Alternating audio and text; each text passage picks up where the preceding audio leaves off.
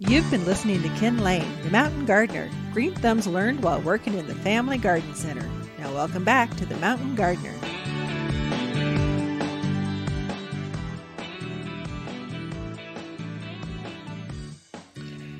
And back with Lisa Waters Lane. She's in the studio. She comes each week with your garden questions. Just what are people asking, talking about out in the gardens, in your neighborhoods? And if we can share that, maybe gain some insight, some knowledge, that's what this segment's all about. So welcome back, Lisa. Thank you. My favorite gal. You're, you're uh, enjoying those. We're going off, I guess, to enjoy those grandkids, Thanksgiving, yeah. The holidays, the turkeys, the hams, the...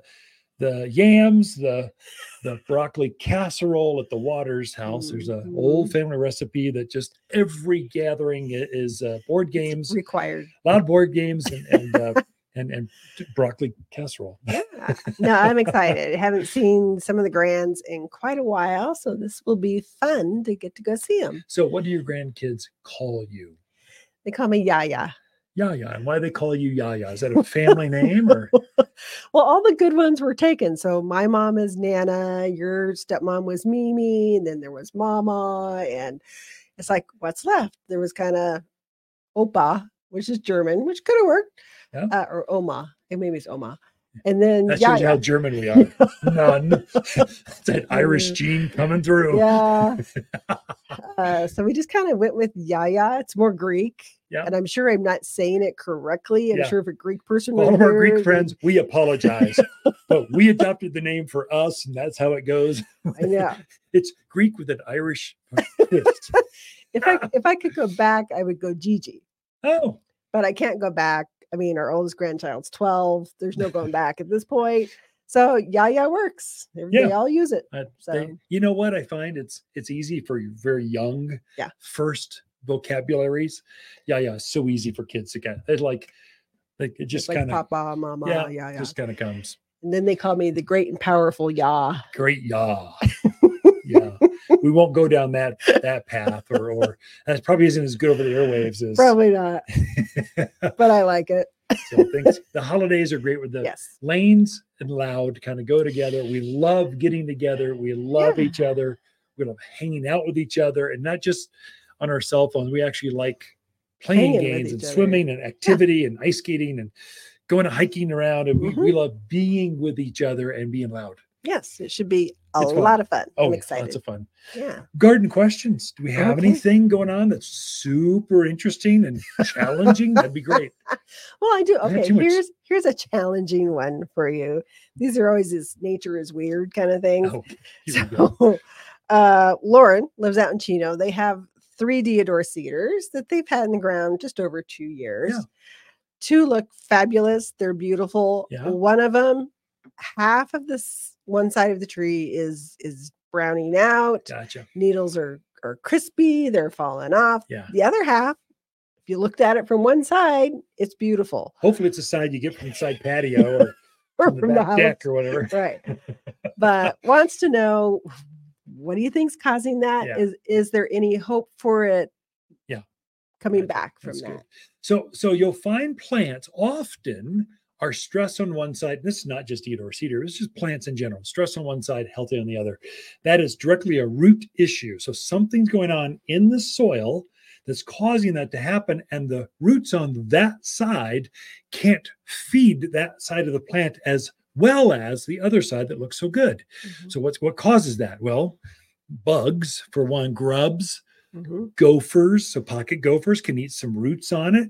Mm-hmm. Anything that's affecting eating st- structurally changing the roots of that plant where it can't feed that part of the plant as well mm-hmm. can cause it. So number one thing I'd look at is grubs. Yeah. You know, there's a little white worm that gets in there, and you dig a test hole around the side. And you see if you see, if you see one little white worm, it's that's it.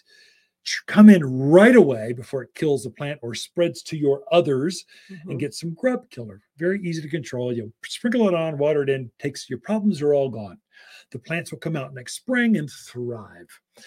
Okay, if it's not that, gophers, if you see mounds of dirt around the root ball, this is an underground rat called a pocket gopher that eats the roots of your plants. Mm. So they're not good. They deserve to die. Get rid of them. Trap them, bait them, smoke them. Otherwise, destroy them. Don't let them or their heirs come anywhere close to your Deodar cedars. That's a problem. When you're treating your plants, don't just treat the one. This These things can easily spread down the line. So you want to treat all three of your Deodar cedars, not just one. Lauren, please come talk to us. Um, then what do we get into? We get into the weird. As you said, mm-hmm. nature's weird. Could be a soil. Some Something's going on with the soil. It doesn't perk as well. There's a rock shelf there. The contractor buried some trash that's some, some concrete or something that's leaching out some alkalinity. Something funky is going on underneath the ground that's affecting that side of the roots that are not allowing the roots to grow and thrive like they were. Okay, what do you do? No matter what you do, here's, here's two things you want to do right away. One, Uh, humic, humic acid, H U M I C, humic. It's a, it's a granular product. It looks like mocha. It looks like coffee grounds. Mm-hmm. You sprinkle it underneath the, the roots, and it helps feed the roots so the plants the plants want to root more into the surrounding soil. That's going to help you. They're still rooting now through the end of the year, and it's going to set the stage for new root growth. They'll start rooting again sometime in March, mm-hmm. into February, March. And so encourage more roots. Humic helps with that. And then fertilize, fertilize, fertilize. You're going to need to fertilize, use all-purpose plant food. We make a specific organic just for evergreens. It, it'll thrive with that. So all-purpose plant food is a granular or organic food. It's got cottonseed meal, some bird guano. It's going to help it elongate, grow new growth next spring. Mm-hmm. So you're, you're putting the food on now and again in March. In fact, I do both, humic and all-purpose food now and in March. And then pray for it, nurture it, play it Mozart, do all that gardener stuff we do to help it grow for next spring's growth. And and my guess is if you do a couple, if you're if you're engaged, you're out there, you're looking at it, you know it's stressed, and, and you're looking at those plants, they're going to recover and be just fine. Is it going to be kind of weird for a season or two as it tries to regrow and and, and calibrate mm-hmm. for this a tree? It might be a, a year or two. But I think, think if you set the stage right now for next spring's growth, you can easily recover pretty quick. But something stressing out that plant at the root level, you're right. seeing it. Start with grubs. Start with pocket gophers out in Chino Valley. That's like gopher heaven out there. Don't let them eat your roots. Mm-hmm. Come in and we can show you how to how to get rid of them. And then go to baiting. No matter what, humic and food will help it kind of recover next spring. Okay. So Rob has a question. He's considering putting in a or using a living tree this year oh, for Christmas. Yeah, good idea. Uh, he wants to know what are the key points he needs to keep in mind as he considers a living tree. Well, first of all, get a living tree that looks like a Christmas tree because you're going to use it for the holidays. You said holiday, that's fine. Yeah. And get one that's for here, so you're going to see holiday plants everywhere, spewed out, especially yeah. the mass merchants. Man, they're going to get a Phoenix tree up here, mm-hmm. greenhouse grown tree, one that's only meant to be for a house plant. I'm assuming this is going out in the yard. So get one, get spruce, junipers, cypress, cedars, firs. Come, come talk to us. Mm-hmm. Get the right variety that's hardened off, that's acclimated for here. Yep. Use it the way you want. Uh, we say keep it outdoors until a week prior. If you're going to use it as a physical tree, put presents under it indoors. Don't keep it indoors too long. These are outdoor plants. So keep it in for about a week and bring it back outdoors and then plant it after Christmas. So, so mm-hmm. you know, January, whatever, it will be fine. Um, and then plant it.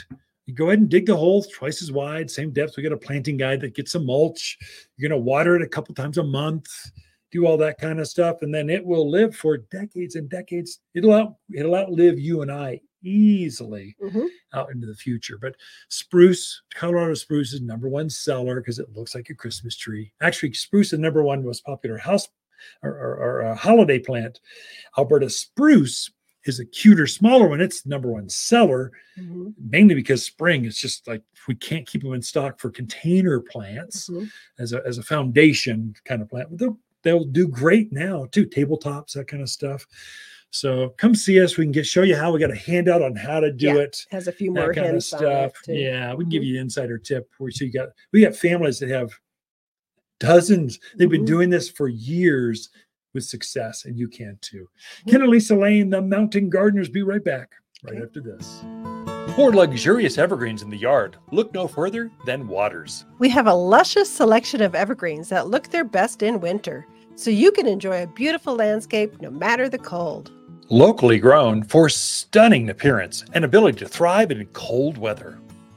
Perfect for that touch of luxury your neighbors are sure to be jealous of. Luxurious evergreens at Waters Garden Center in Prescott and waters garden center dot com. Your one-stop shop for evergreens. Visit us today. If you enjoy this show and would like to hear more, please subscribe to The Mountain Gardener, wherever you like to listen to podcasts. And if you'd like even more garden tips, tricks, and helpful advice, please check out my website at waters garden center dot com for classes, videos, and more, or my online garden center at top ten plants dot com. Throughout the week, Lisa and I can be found here at Waters Garden Center in Prescott. You're listening to Ken Lane, aka the Mountain Gardener. Ken can be found throughout the week in Prescott at Waters Garden Center. Listen each week as he answers timely garden questions unique to mountain gardens.